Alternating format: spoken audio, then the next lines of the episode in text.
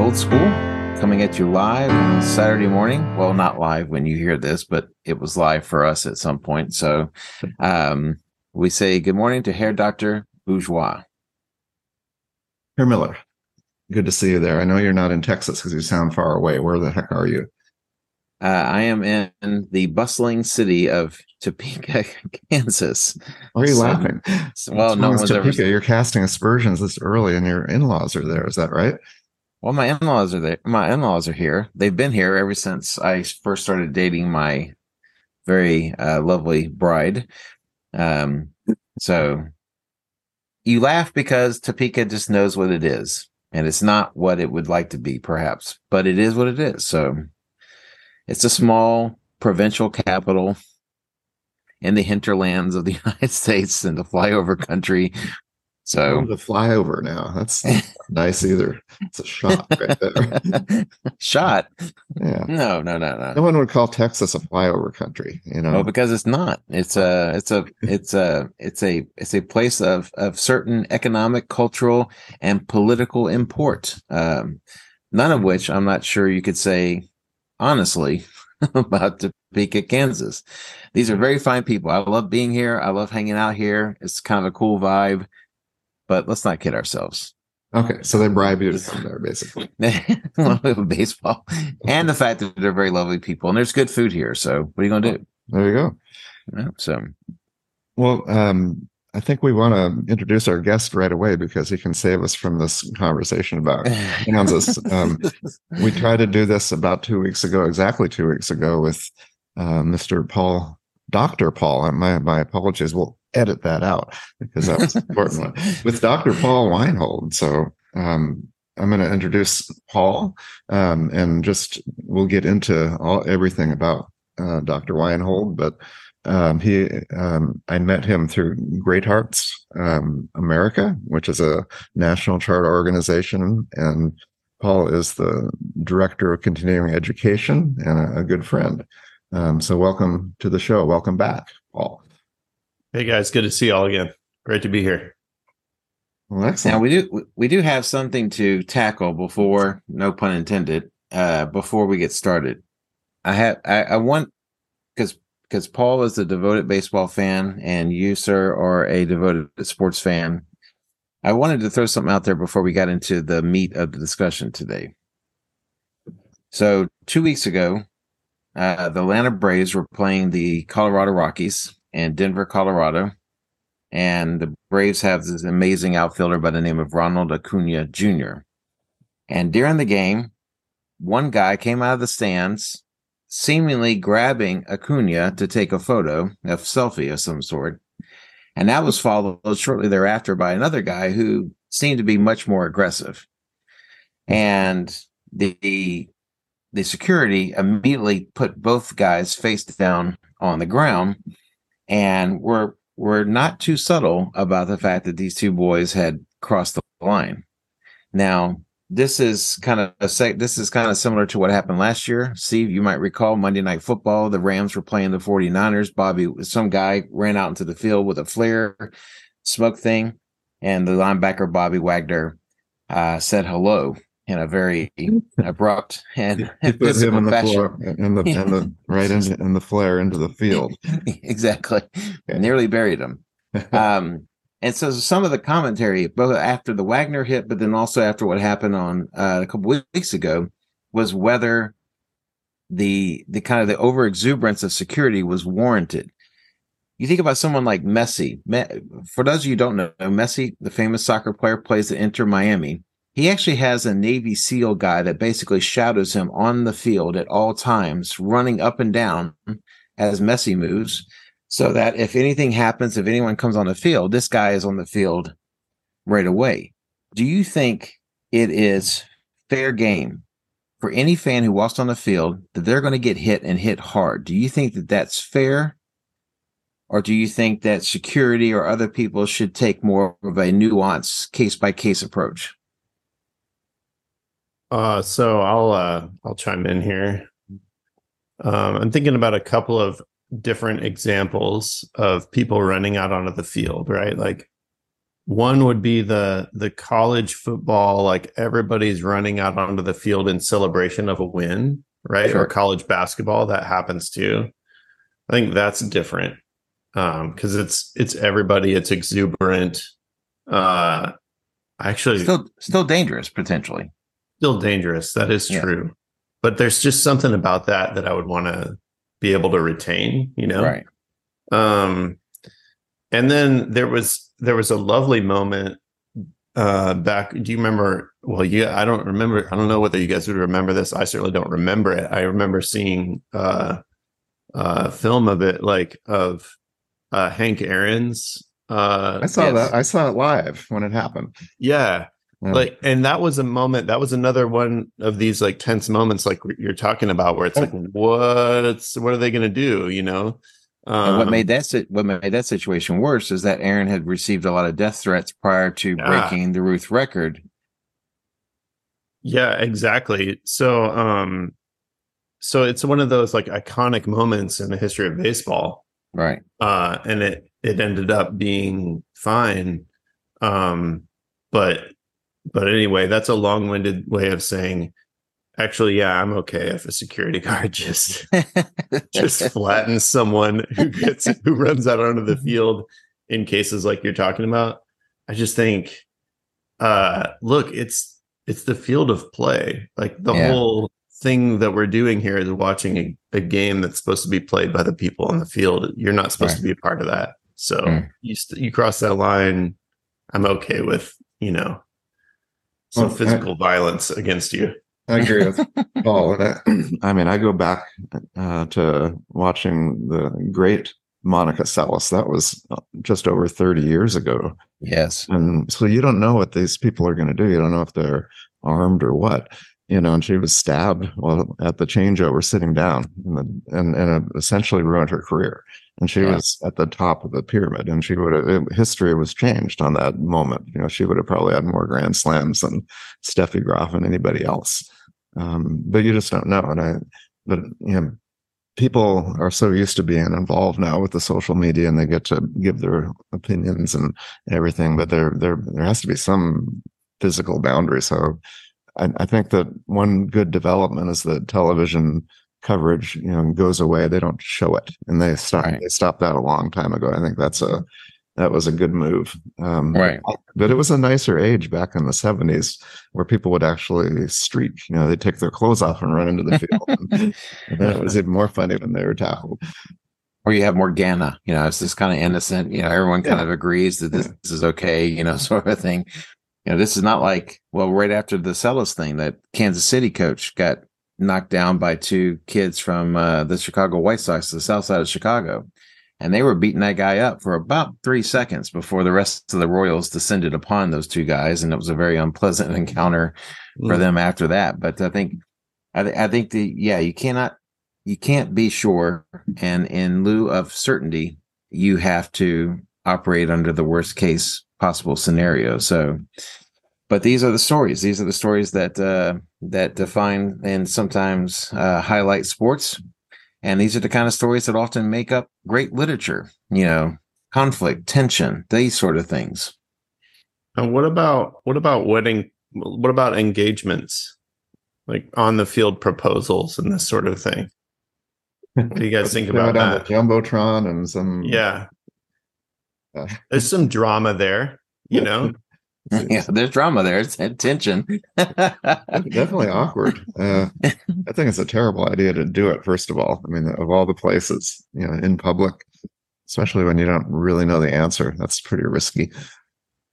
Yeah, I also, I also think about the comedian Bill Burr. He gets upset when and whenever there's something that's introduced within the realm of sports that comes from real life. You know that a lot of times we watch sports to get away from real life. Now a proposal is not as is not as perhaps uh, it's maybe more innocuous than say some sort of political stance or some sort of uh, social stance or what have you. But I think you know for him, he always said that you know he likes sports to be sports he doesn't want other stuff kind of intruding into that space because that's why we watch sports yeah, that makes sense. Yeah. Yeah, I do like it when the guy gets rejected. That's good stuff. I don't know. I, I do feel have bad to- for everybody. sort of shade and Schadenfreude or something. I don't know. Indeed. So, Herr Miller, you were transitioning. You mentioned literature, and, and I think that that's where we wanted to start out. We could, when we have um, Paul Weinhold on, we could go in so many directions. And, uh, and and so we think this is the first of many podcasts with with with Paul, but um, he has um, unique expertise. Uh, recently completing a, a PhD um, from uh, University of Dallas, and um, can can you tell us a little bit about that degree? What you know, what, what you studied and what you what you did to to secure the the title and and the all the knowledge you gained. Sure, yeah. Um, so I, I always tell people the best things in my life uh, came from the University of Dallas, uh, and um, and it's a really unique um, doctoral program. Uh, to my knowledge, it's the only doctoral program in the country with a core curriculum and great books. Uh, so there are there are three concentrations in the program. Uh, there's a concentration in politics, uh, a concentration in philosophy, and one in literature. Uh, and I I concentrated in literature, um, but everyone from all three concentrations uh, takes a sequence of courses uh, in you know great books of the Western tradition. Um, so there's a course on um, Homer and Virgil, Plato and Aristotle, Augustine and Aquinas, um, Hegel, Nietzsche, Dostoevsky, um, Hobbes, Locke, Rousseau, um, and so you're reading the same texts together with people who are also reading those texts, but they are coming at them from you know a slightly different vantage point. Um, and so that was just an incredibly fruitful time for me. Uh, it's where I met my wife. Um, it's where uh, I just learned a ton about uh, about the the history and culture of the West, um, and built incredible friendships with people uh, during my time there as well. So, and I I got to study uh, Shakespeare under a lot of people actually because um, at UD everybody in the English department wants to teach Shakespeare.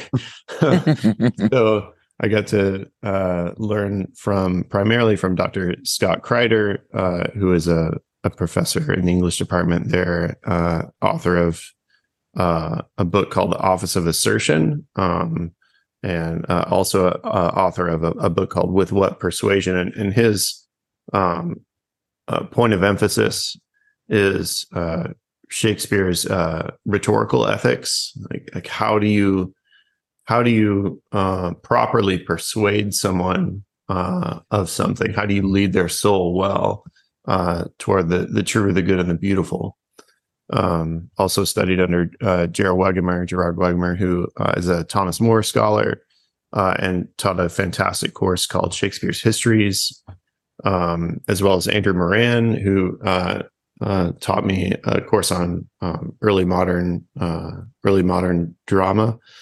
Um, yeah, and I, I, could go on about the professors there. They're they're outstanding, but um, just a really formative experience in my life. Well, uh, tell us about the the final piece um, because you were you were in there for a while and you you you knocked this thing out, which was I don't know if people there's it's a different type of a uh, it, it's not called a dissertation it's a treatise. And it's a little bit different i mean it's a lot longer and than a dissertation in, in um, where you do a study.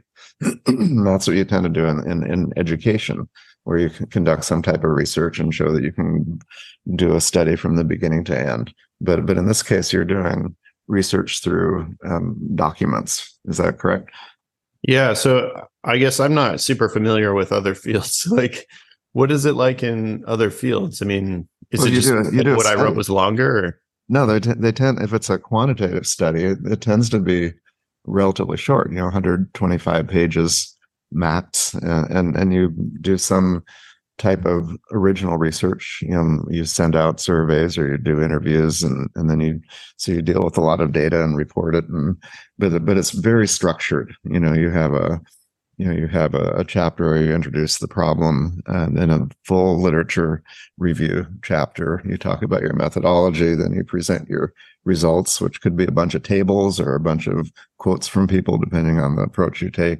and then you tie it all together. So it's very much structured. Everybody does practically the same the same steps. Mm, yeah, and, and in his and in history, it's uh, you know, you, you don't have that kind of that uh, explicit explanation, but within it, you know, in telling a story and exploring a story or exploring a part of a story, you are also showcasing various things that everyone has to be able to show that they're capable of doing, primarily we're just simply talking about independent research, but the notion of being able to create a defensible argument. Um, not that it's correct, not that it makes sense, but if you're able to make an argument and and defend it, that tends to be some of the aspects that you find within the realm of history. Yep. Yep. Well, and it's similar in literature too. I mean, there's definitely an argument that you've got to pursue, um, but but less of a template. Although there are some general guidelines, I suppose. Um, but yeah, certainly no, I I didn't do a you know quantifiable. Uh, there were no tables um, uh, in my in my research. Although it's interesting. Uh, well, we'll we'll get into it, but uh, what I wrote on was um, Shakespeare's use of logic in an early uh, narrative poem that he wrote called Lucrece and um, it's an 1800 line poem uh, narrative poem one of these like mini epics that were written in the in the 1590s um, it was incredibly popular during his uh, during his life sold very well uh, and was a companion piece to another uh, earlier uh, even earlier poem that he wrote called venus and adonis. Um, so the, the basic argument was that um, in the same way that that other people have written about Shakespeare's rhetoric, uh, including my professor, uh, that is studying the the various forms and figures that Shakespeare used to uh, to craft his masterpieces. Um, I I looked at the forms and figures of logic uh, rather than the, forms and figures of rhetoric, and it turns out uh, that that just wasn't something that that had been not much had been done in that area. Um, in part because I suspect, in part because, gosh, the logical treatises are uh, are really difficult to come by. They're difficult to read. Not only the content, but also just the format of them. Um, you know, they're all in like early modern typeface and um, only available uh, through this. It's a really great resource. It's called Early uh, Early English Books Online (EEBO). That's right. Um, so I was like scrolling through all these documents and trying to transcribe them into readable uh, fonts uh, and doing that kind of work. Um, and um, and yeah, that, that's what I wrote about. So I I uh, basically the argument was uh, that Shakespeare is clearly uh, well educated in uh, logical categories and processes. Um, that there are you know noticeable traces of that in his writing um, and that he had an audience in mind uh, of people who were also well trained in logic. Uh, and and that he is like clearly playing with those categories in the in the poem uh, lucrece.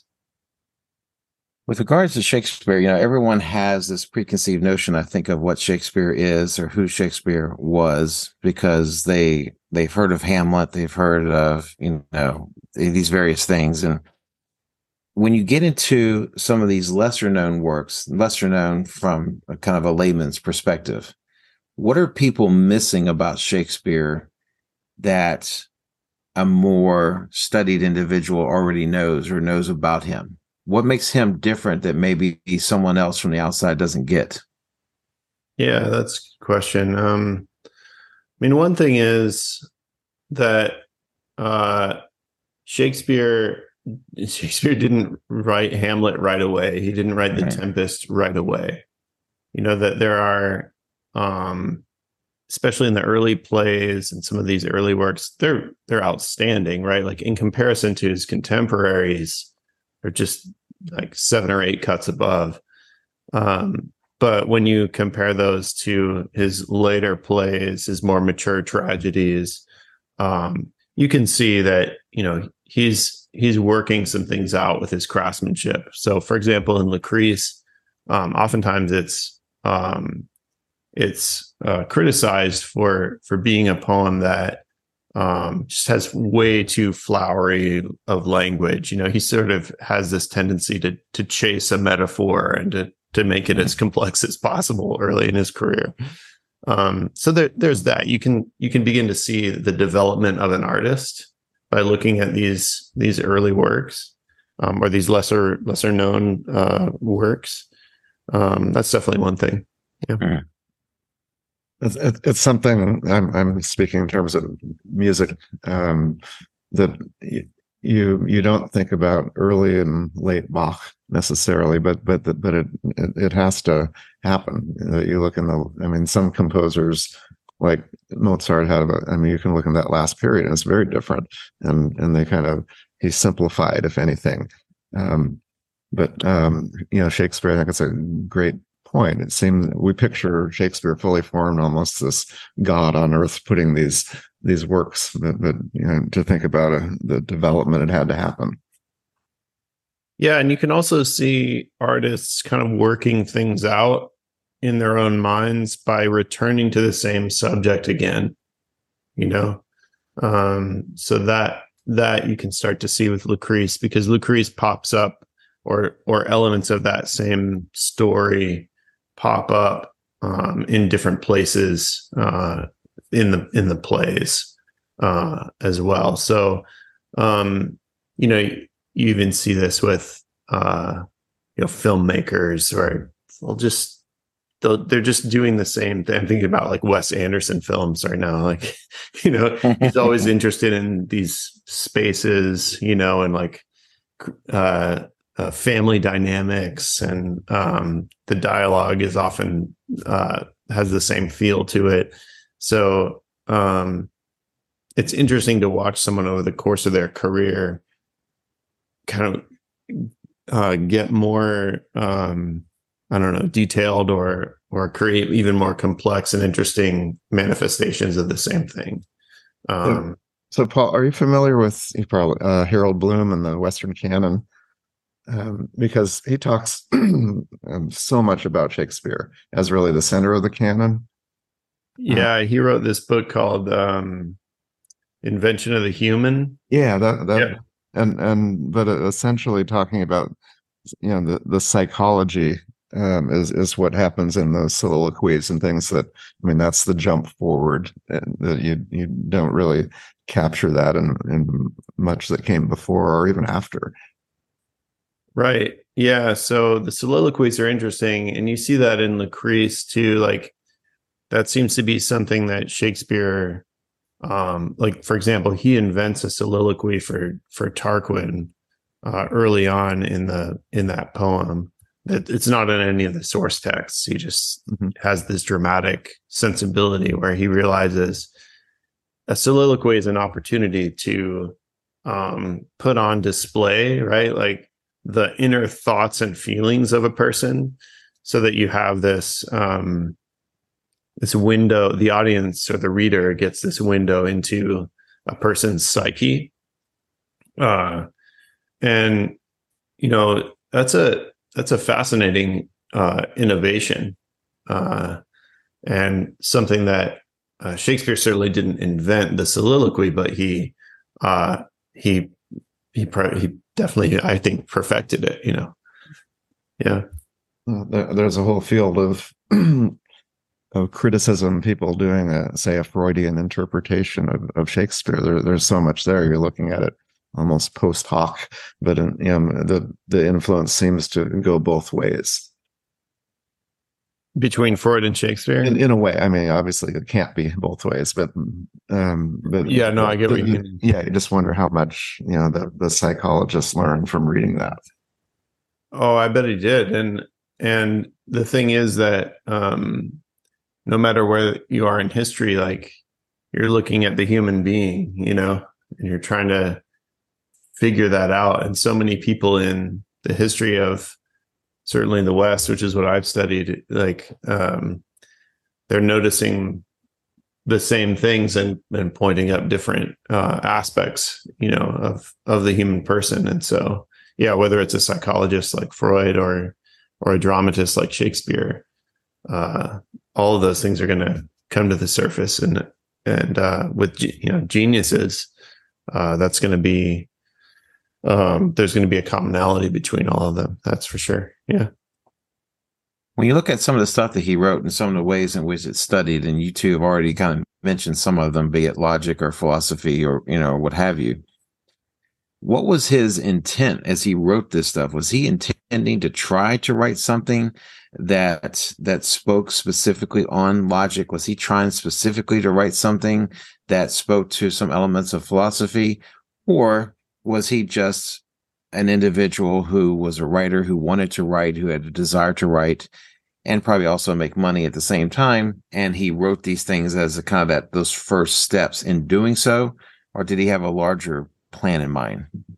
Yeah. Oh man, there's so much there. Um, so he certainly needed to make a living, and he certainly wanted to entertain. That was part and parcel of the work that he was doing and that meant entertaining um, multiple audiences whether you're talking about um, you know plebeians or uh, royalty uh, nobility and also importantly an audience uh, from a, a, a, a so society called the inns of court which was a, a think of them like social clubs for lawyers right um, so okay. these were people who were really well educated, university educated, et cetera. So you had that, like there was this entertainment side. Mm-hmm. Um, but then you can also see in in like, for example, his history plays, you can see that there's a definite um, purpose to them and a, a thoughtfulness about the history of England. And put when you're putting a people's own history on display for them to think about, right? Mm. Uh, that's a that that can't just be purely entertainment right? Because they're pondering their own past and their own origins. And they're pondering they're they're being required to ponder their own um, system of government you know? And so uh, you can see him um, uh, bringing his, he's bringing his audience through that um, experience I think, in a very purposeful way uh, mm-hmm. to help them uh, see the need for self government, um, mm-hmm. and and to also ponder like what what's the nature of tyranny. you know, how does one how does one deal with a tyrant? Uh, mm-hmm. Those are all uh, definitely important questions. Questions about the nature of love, uh, of romantic love, and uh, of um, you know partnerships that are are uh, likely to continue well into the future, uh, and ones that aren't. Uh, right. That you certainly see him hmm. uh, presenting different options, uh, never in a way that's like a lecture or or that provides like Shakespeare's answer to this question, but mm-hmm. he's always trying to um, put those things to to bring before his audience or his readers' eyes the various possibilities and to show some of them working out better than others. Mm. and implicit is maybe you should choose the ones that are going to work out better. Let's hope so.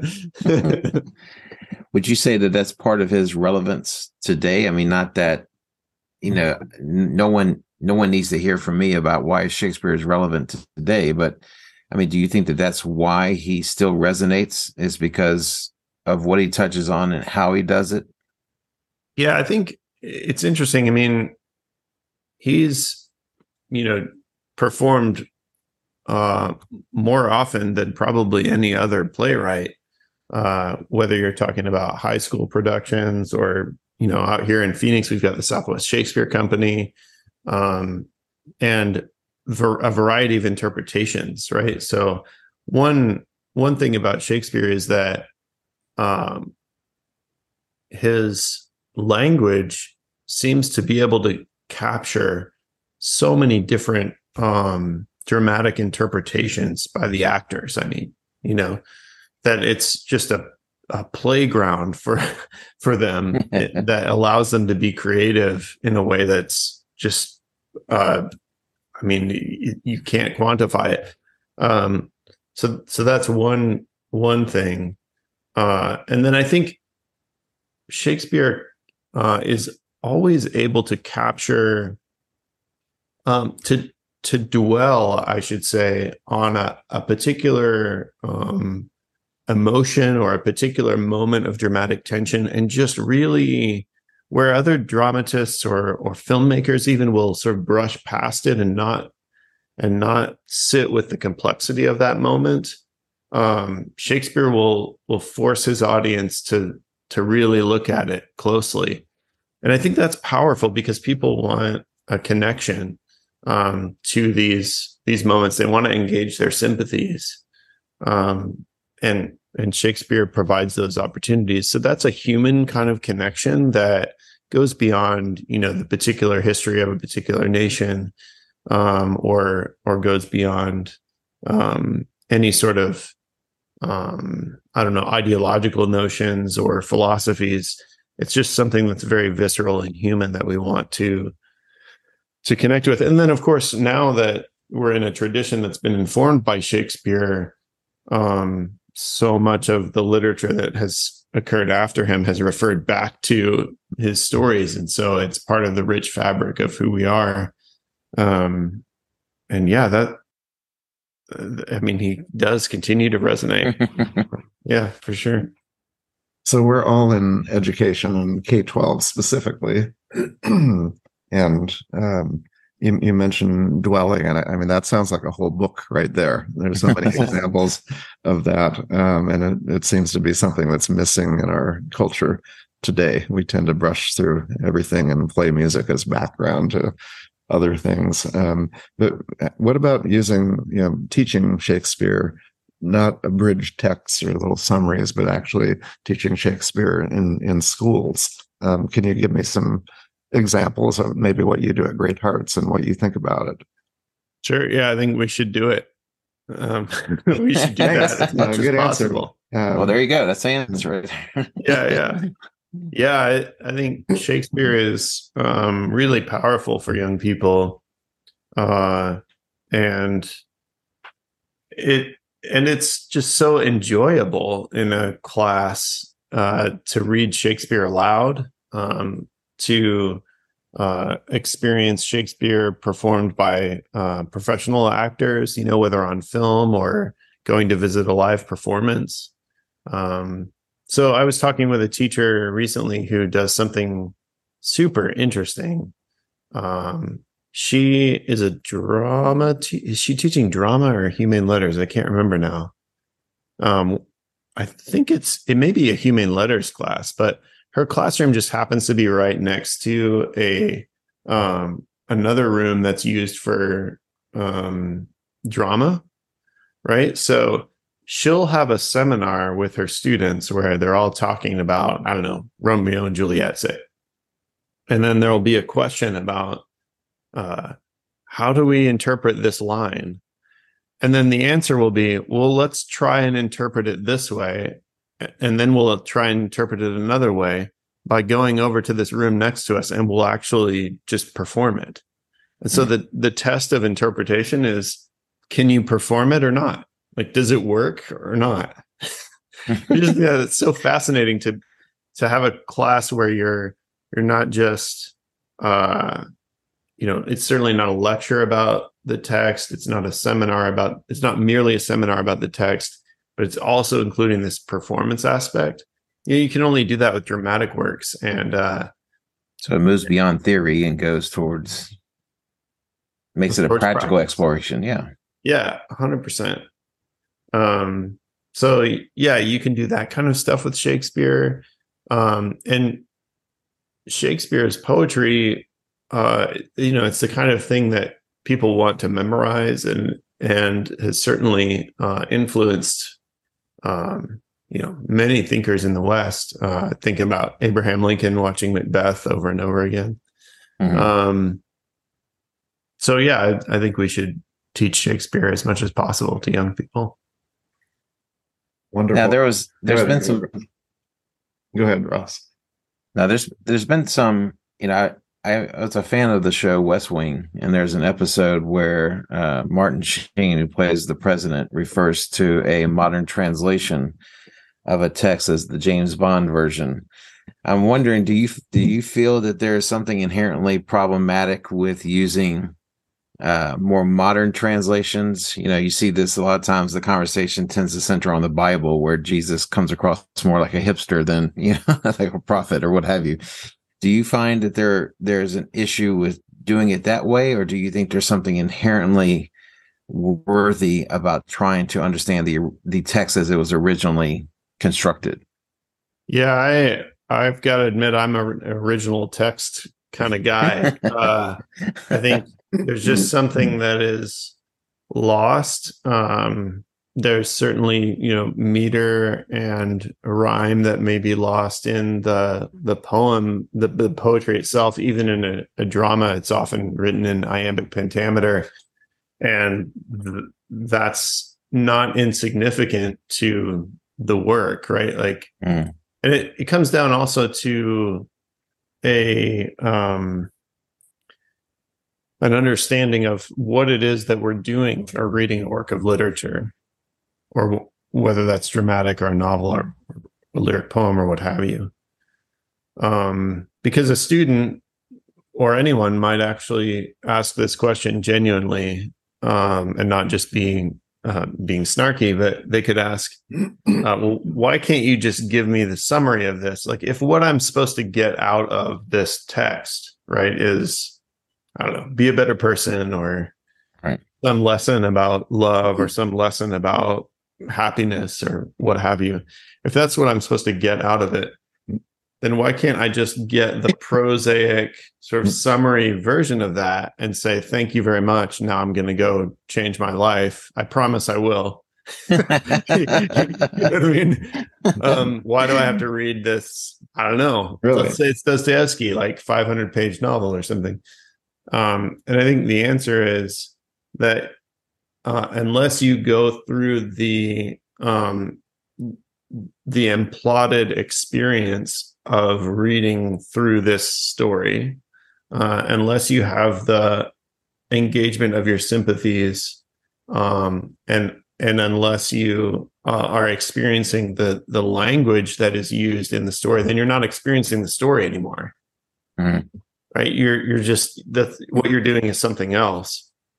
And so it's important that to realize like that literature and and the the experience of encountering it is something different than just than just extracting a lesson or a moral. Um and that that experience is worth worth having uh for its own sake. Um and it i think it also has salutary effects for for us as human beings I think about um, Walt Whitman, you know, and give me a give me a summary of this poem, and what kind of experience are you going to have at that point, you know, with, without the text? Um, Shakespeare has been part of this long-standing joke about how you know monkeys, if given enough time, could compose the complete works of Shakespeare, and now we're at that point where we have the monkeys uh, away. so, can you defend Shakespeare, Paul, against the monkeys? Yeah, I, I talked with a, a colleague of mine who is a philosopher, and he was telling me um, that this was years ago, so I, I'll probably misremember some of the details, but he was telling me that there were some graduate students that actually did a study of this very thing. Because you hear this all the time, like you put enough monkeys in a room and they'll write Hamlet. Yeah. And that they were like, well, let's try it. Typewriter. so they did and and it turned out that um the monkeys they i think a line from the study was they really liked the f key because they just because they just hit the same button over and over. Love it. and so but the the study was actually making an important philosophical point about the difference between intelligence um and uh something else that monkeys have. I don't know what it would be right? Like um some sort of cleverness or something right? Like Mhm. that that there is there's something that um shakespeare was doing when he was creating these stories that was the application of his intelligence to the source material to um you know the actors that he had to work with the the globe theater that he had to work with and all of those factors right that he was applying that to those circumstances. Um and then this isn't just sort of random events occurring over time that intelligence is something different than that um so yeah. So we don't need to worry about the robots and the chatbot um, replacing, but I think the challenge is to get people, you know, teach students and adults to to know the difference, and and that that's the, the scarier part of the argument is is you know, do you have access to Shakespeare anymore? Uh, well, yeah, I guess in some ways we've never had more access to him in terms of just printed books and Right. availability online and all of that. But, but yeah, the question is, do we have the kind of training um, and and just attention that is needed to to do him justice? Um, that those things are certainly under assault for sure.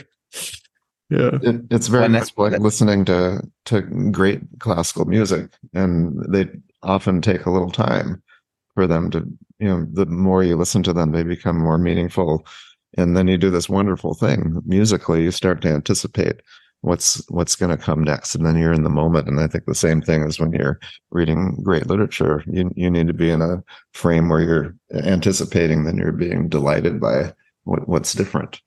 hmm Yeah. Yeah, that's right. It's also that to go back to something you were saying earlier, as far as like how do you teach uh, Shakespeare? You know, one of the things that I was kind of drawn to with the the the, the kid, snarky or not, who said, you know, what's the point of this? That it turns Shakespeare into like a a, a litany of pithy little sayings that become become kind of intermixed with lesser minds and you know lesser lesser talents and it really kind of reduces Shakespeare to, you know, some sort of, you know, English version of fortune cookie, you know, kind of uh, wit and witticisms. Um, I mean, sh- should Shakespeare be taught for its for the values that they're found within, or, or as you said, sh- i- is there something about going through the process itself that should be more stressed? Yeah, so I think you discover um, the virtues that make for human flourishing by um, watching the choices of the characters in his plays, right? Like, certainly not every character should be emulated, you know, right? Like, shouldn't emulate Iago. Um, probably not a good idea.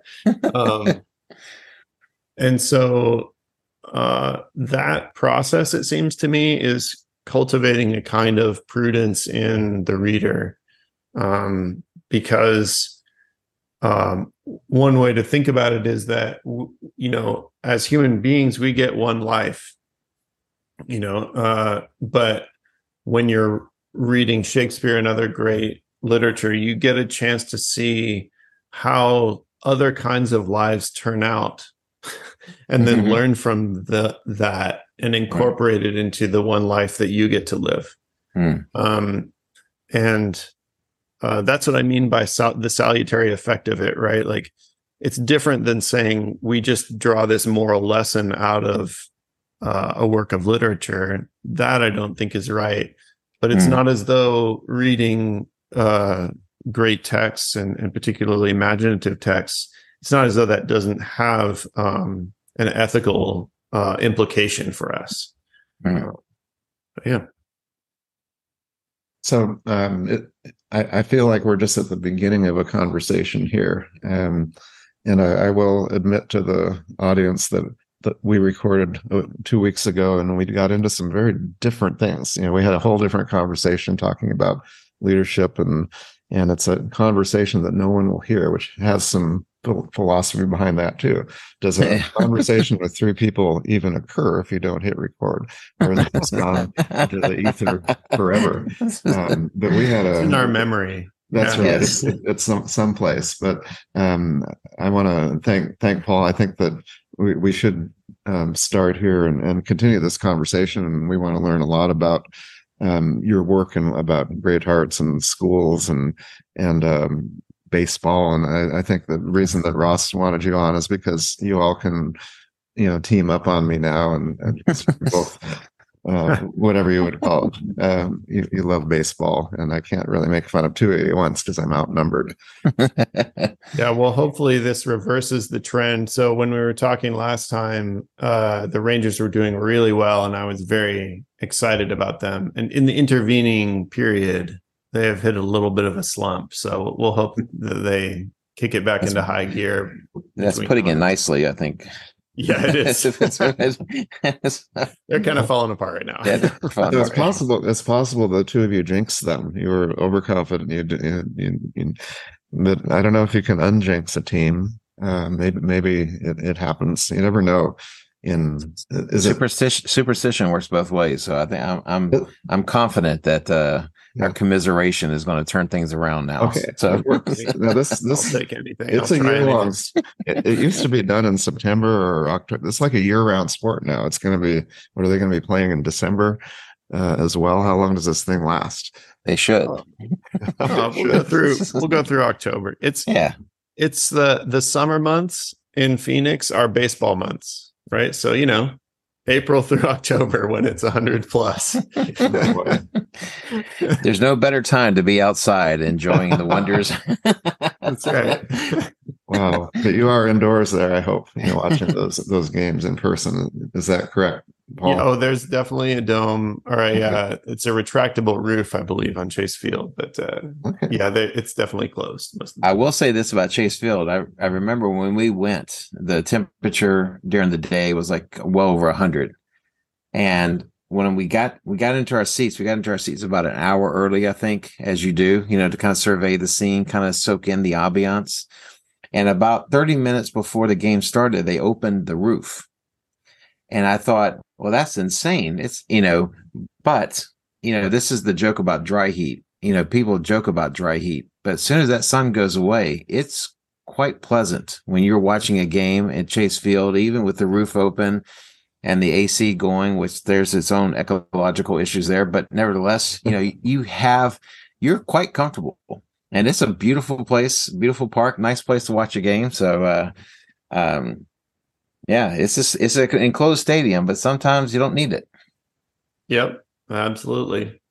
So, all right. Well, with that, we'll wrap things up. That's this is. I am so psyched because I think one of the fun things about talking to other folks is being able to hear about other people's expertise, and it's always fun hearing smart people talk about smart things and interesting things. And so we're very grateful that you uh, could make it a second time here uh, with us, Yes, as thank we you. say, as we say, adieu, Herr Doctor Bourgeois.